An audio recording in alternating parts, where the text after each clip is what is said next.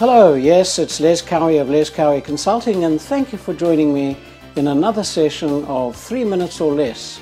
And in this session, I'm going to take a look at the layer, a very critical layer, that covers customer management.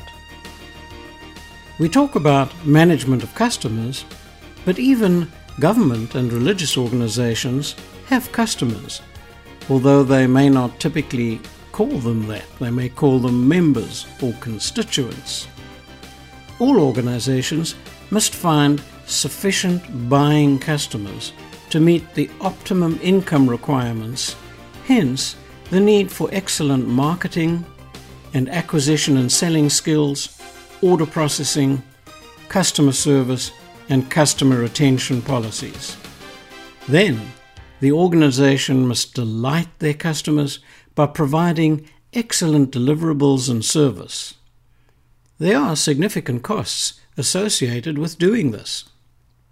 When last did you sit down with your management team and colleagues and ask questions like Is your marketing process providing you with sufficient leads to the right buyers? Are competitive products eroding your hold on your markets? How are your typical customers' needs changing right now? How can you change the way people do or use things today?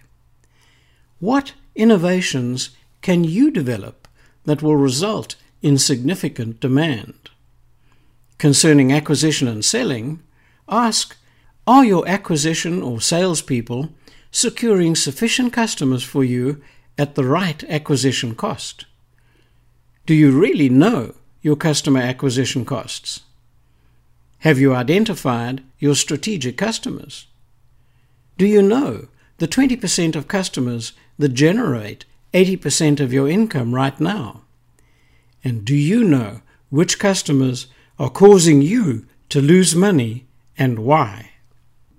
Concerning order processing, perhaps you should ask Does your order or instruction process work accurately so that you schedule work and deliver on time at the required quality and at the required cost?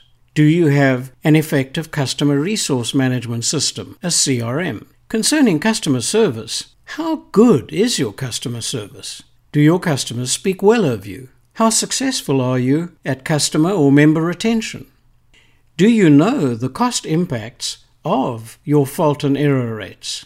Do customers like doing business with you? How easy is it for a customer to start doing business with you? And how easy is it for a customer to continue to do business with you? What can you do to make it easier for customers to do business with you rather than someone else? For more information, remember go to lescowieconsulting.com and lescowie.com.